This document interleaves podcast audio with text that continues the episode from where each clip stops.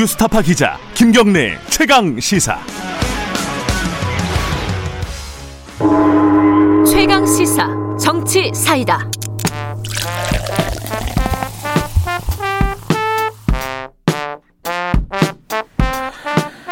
예, 여의도 정치의 젊은 피 어, 매주 월요일 저, 여야 젊은 정치인들과 함께 전국의 현안을 들여다봅니다. 박성민, 이준석. 이준석, 박성민의 정치 사이다. 아, 두 분 모셨습니다. 더불어민주당 박성민 최고위원 안녕하세요. 네, 안녕하세요. 국민의힘 이준석 전 최고위원 안녕하십니까? 네, 안녕하세요. 어, 유튜브 라이브 열려 있습니다. 어, 유튜브에서 KBS 일라디오 치고 들어오시면 되고요. 어, 문자 기다립니다. 샵 9730. 짧은 건 50원, 긴 건 100원이고요. 스마트폰 콩 이용하셔도 좋습니다. 자, 오늘 무슨 얘기부터 할까? 얘기할 게 너무 많은데? 이거 다 못할 것 같은데, 그죠? 항상 아. 시간은 한정돼 있고 예. 주제는 많고. 자, 이 짧고 굵게 한번 해봅시다. 그, 일단 개각 얘기 잠깐 해볼까요? 어, 일단은, 어, 개각 평가. 이거는 뭐 여당 쪽에서는 특별히 평가할 내용이 별로 없을 것 같아요. 야당은 좀 할 말이 있는 것 같아요. 어떻게 보십니까? 네 명 개각한 거. 그러니까 김현미 장관은 그러니까 임명할 때부터 네. 정치인 장관으로서 정무적 감각이나 아니면 추진력을 평가받아 가지고 이제 임명된 것인데 네. 결과적으로 대실패 한 거고 이제 사실상 교수 출신인 변창흠 장관 후보자로 이제 넘어가게 되는 건데 저는 사실 김현미 장관 같은 경우에는 부동산에 대한 본인의 철학이 뭔지가 정확하지 않았습니다. 아까 말했던 것처럼 정무적인 그런 면을 기대했던 건데 변창흠 후보자는 적어도 어 이제 공공 이제 임대나 아니면 공공주택 공급에 대해 가지고 SH공사 사장과 LH공사 사장했기 때문에 전문성과 더불어 가지고 전문성은 있죠. 관점이 음. 있는 것 같아요. 네. 그렇기 때문에 이게 그런데 어떤 일부 인사들은 뭐 더 매운 맛이다 이렇게 표현하기도 하는데 저는 한번 지켜봐야 될 것 같습니다. 아직까지는 음. 뭐 평가 뭐 저희가 청문회를 하다 보면은 그런 정책적인 면에 대해서 좀 더 평가할 수 있을 거고요. 저는 주목했던 게 전해철 의원의 이제 장관 행, 말타입니다. 행안부 장관. 예. 이게 왜 그러냐면요. 이 우리 청취자분들이 이제 뭐 검찰 개혁 이러면 사실 좀 어, 경기를 킬 분도 있으시고 한데 지금 이분이 경찰 개혁 얘기를 할 거거든요. 음흠. 근데 이제 그 하도 이제 윤석열 추미애 이 두 분 갈등이 심하다 보니까 경찰은 그러면 어떻게 바꾸겠다는 거냐에 대해서 국민들이 이해가 좀 적으신데 어 국가수사본부라는 걸 만들겠다는 겁니다. 네. 네, 그러니까 국가수사본부라는 게 경찰청 위에 사실 옥상옥 같이 있을 것 같은 그런 구조를 만들겠다는 건데 어디서 많이 본 거 아닙니까? 검찰 위에 뭐 사실상 고위공직 다루는 공수처를 두겠다라고 했던 것처럼 국가수사본부가 수사 사무를 전부 다 총괄하게 되는데 왜 이걸 만드느냐를 보면요. 그러니까 치안정감급이기 때문에 실질적으로는 경찰청장보다 아래입니다. 하지만 모든 지휘권을 가져가는 거죠. 그 말은 뭐냐면은 자 검찰총장을 왜 믿지 못했습니까 민주당에서 검찰은 검찰 나름대로의 본인들의 조직 문화가 있다라고 판단했기 때문에 총장이 항상 검찰 출신이 된다라는 거였거든요. 네.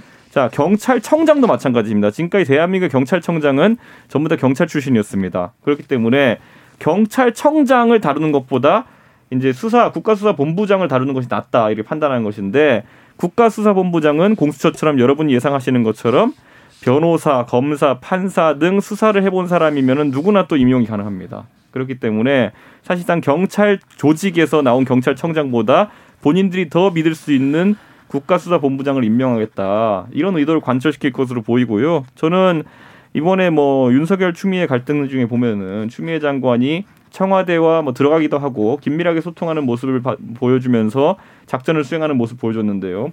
전해철 의원이라고 하면은 추미애 장관보다 더 청와대에 가까운 인물입니다. 그렇기 때문에 이 경찰 개혁이라고 들고 나올 국가수사본부 설치에 대해 가지고 어, 청와대와 교감 속에서 굉장히 강하게 밀어붙일 걸로 보입니다. 어, 이 전, 이 국가수사본부 같은 경우에는 이제 원래 구- 그 설계 자체는 경찰이 비대하기 때문에 좀 불리하겠다라는 건데 오히려 거꾸로 보시는군요. 누가 그죠? 비대하게 만들었습니까? 또 수사를 직접 수사를 전부 다 경찰에서 담당하게 하면서 그리고 국정원의 정보 수집 기능이 사라지면서 정보를 알겠습니다. 수집하는 유일한 국가기관이 너무, 됐습니다. 너무 길었어요. 자, 박성민 최고위원 어떻게 생각하십니까? 아, 예, 일단은, 어, 뭐, 경찰의 권한이 커진 거는 사실이죠. 이제 아무래도 네. 검경 수사권 조정이라든지 이런 부분들에 되면서 경찰이 또 새로운 어, 권한을 더 갖게 되는 것이고 그에 따른 뭐 여러 가지 어, 고민들도 당연히 있는 것이 사실입니다. 근데 그 행안부 장관에 이제 우리 전해철 의원님이 가시게 된 거는 저는 좀 어떻게 봤냐면 이 행안부 자체가 좀 관할하는 그 폭이 좀 큰 편이잖아요. 예. 뭐 뭐 법무부 얘기하셨지만 법무부랑 검찰의 관계를 얘기하셨지만 저는 행안부와 또 경찰의 관계는 조금 다른 측면이 있다고 봤고요. 음. 어 다만 이제 행안부 장관의 전해철 의원이 가신 거에 대해서 저는 좀 이게 왜 어떻게 된 인사일까라는 생각을 음. 했을 때는 앞서 말씀드린 것처럼 관할하는 이 공무원 집단이 굉장히 크고 그것이 사실은 국정을 좀 안정적으로 운영하는 데 있어서 굉장히 중요한 부분일 것이다. 그래서 뭐 공무원 사회에 대한 좀 대통령의 좀 그립감이 좀 필요했던 것이 아닌가라는 생각을 네. 좀 했습니다. 그립감을 이제 나쁜 용어로 표현하면 장악입니다. 자 경찰 개혁 가서. 관련해서는 오늘 뭐 본 주제로 다루다 보면 예, 아마 시간 아이, 다갈것 그죠. 같아 갖고 예. 요건 다음으로 좀 미루도록 하고요. 자 추미애 장관은 교체할 타이밍은 아닌 거죠? 어떻게 보세요 지금? 그 뭐 제가 봤을 최고위원? 때는 타임라인 자체가 어그러졌거든요. 예. 지난주에 저희가 징계위 관련해서 얘기했지만 아직도 징계위 구성이 좀 요원하다는 예, 얘기가 들립니다. 그렇기 때문에 징계위가 어, 조기에 결판나지 않을 경우에 추미애 장관이 빠질 수가 없습니다. 그러면 징계위 자체가 무산되는 것이거든요. 장관도 네. 빠지게 되면은 그 구성권자가 빠지는 것이기 때문에 저는 그래서 어쩔 수 없이 추미애 장관은 유임이 한동안 될 것이다. 저는 이렇게 보고요. 다만 추미애 장관이 원래는 이제 올 초만 하더라도 서울시장이나 여러 가지 다른 정치적 네. 행보로 갈수 있다라는 분석이 있었는데요. 이렇게 되면은 서울시장으로 나오는 거는 거의 불가능해진다. 이렇게 보면 될 것 같고 다만 이제 거꾸로 정세균 총리의 서울 출마설이 나오는 것과 더불려 가지고 추미애 장관의 영전 가능성도 저는 제기해 봅니다. 예? 예? 영전 어디로요? 이분이 뭐 비서실장 했으면 총리 해야지 이제. 아 총리로요? 예. 아니 그거는 이제 세간에 떠도는 설인데 예. 그 신빙성 있다고 보세요? 아니 저는 이- 그렇게 생각합니다. 왜냐하면 지금 서울시장 어. 선거에서 갑자기 정세균 시장, 아, 정세균 총리 출마설이 나오고 서울 지하철 2호선 10개 지하철역에서 정세균 총리가 어 갑자기 목소리?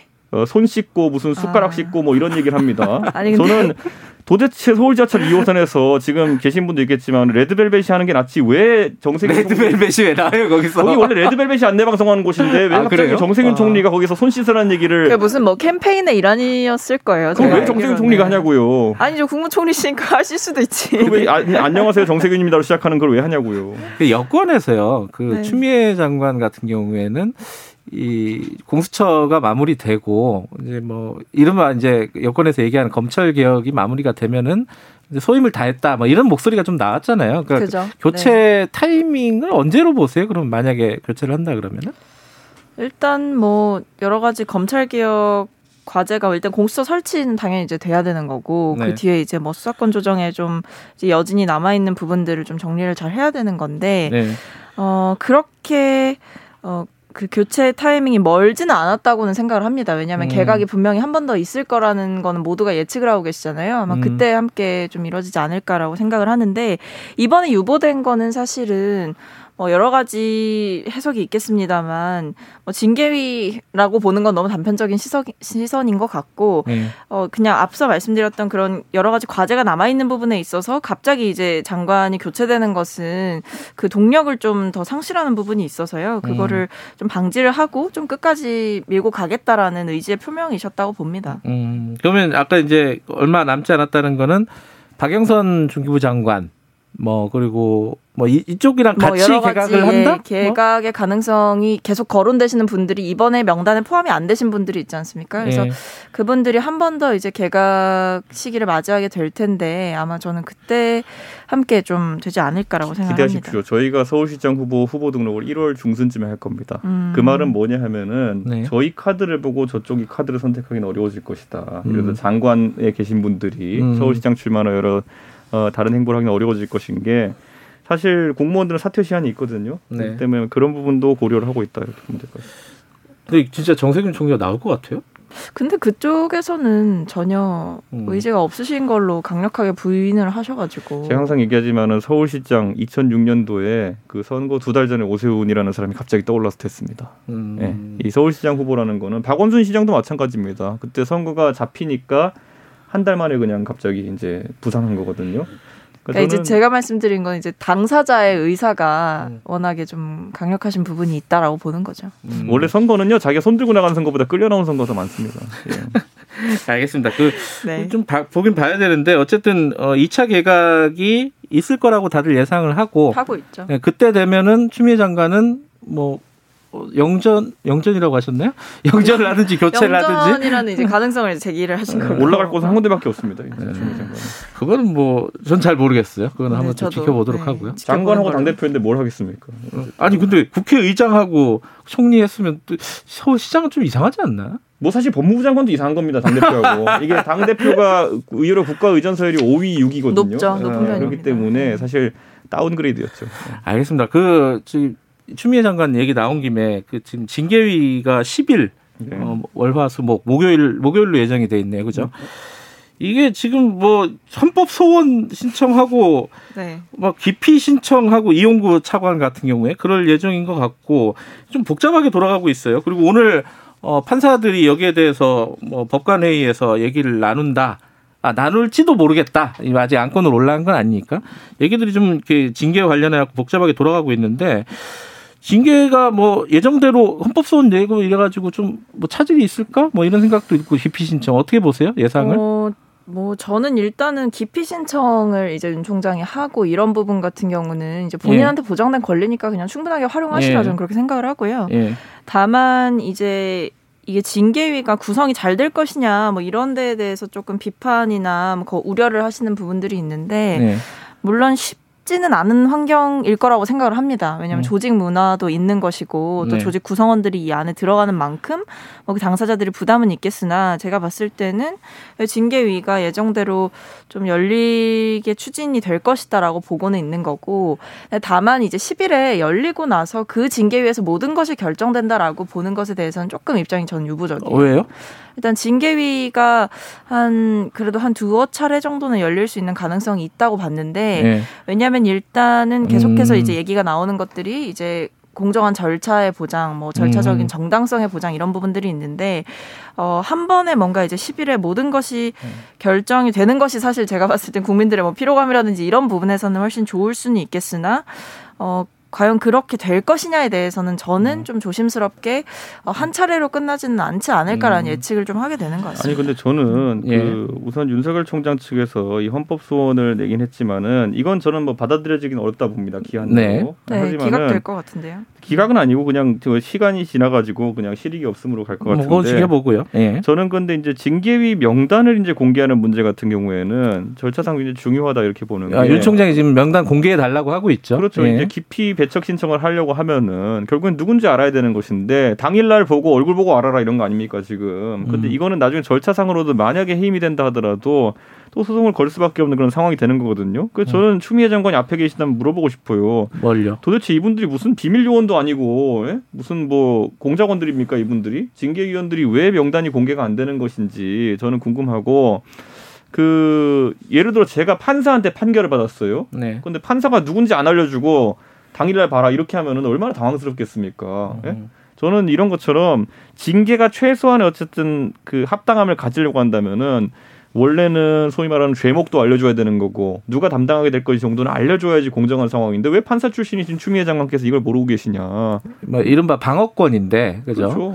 어떻게 보세요? 지금 이준석 최고위원 말씀하신 거. 저는 그 징계위 그 요건이라고 할까요? 운영되는 음. 요건이라든지 이런 여러 가지 규정들을 파악해본 바로는 네. 이것이 꼭 명단을 사전에 의무로 고지해줄 그 강제 조항은 없다라고 파악을 했습니다. 그러니까 네. 말씀하신 것처럼 그 당일에 뭐 음. 알게 될 수도 있는 거고 뭐 직전에 알게 될 수도 있는 건데 네. 충분히 그 상황 속에서도 기피나 배척 그 재척 신청을 할 수 있는 거기 때문에 음. 그런 부분에서 저는 크게 문제가 되지는 않는다라고 생각을 했고 오히려 이것을 검찰총장이라는 그 신분을 가지고 있는 사람이 계속해서 명단을 공개해 달라고 하는 것 자체가 네. 좀 무언의 압박이자 메시지인 거죠. 그래서 이런 부분이 어, 본인은 그렇게 주장을 할 수 있겠으나 좀 받아들여지기는 어려운 주장일 것이다라고 보고 있는 것이고 예. 뭐 이준석 최고도 말씀하셨지만 이번에 헌법 소원 낸 거에 대해서는 뭐 사실은 좀 그냥 저는 공세의 총동원이다라고 생각을 했고 예. 거기에 대해서 뭐 딱히 유의미한 결과가 있거나 유의미한 효과가 있을 것 같지는 않습니다. 아니 근데 저는요 민주당 윤리위원회도 그렇고 저희 당 윤리위원회 같은 것들도 보면요 전부 네. 다 명단 알고 있어요 사람들. 근데 음. 왜이 명단만은 공개를 못 하겠다는 저희는 건지. 공개 안 했는데 명단 위원장 가보세요. 위원장 기사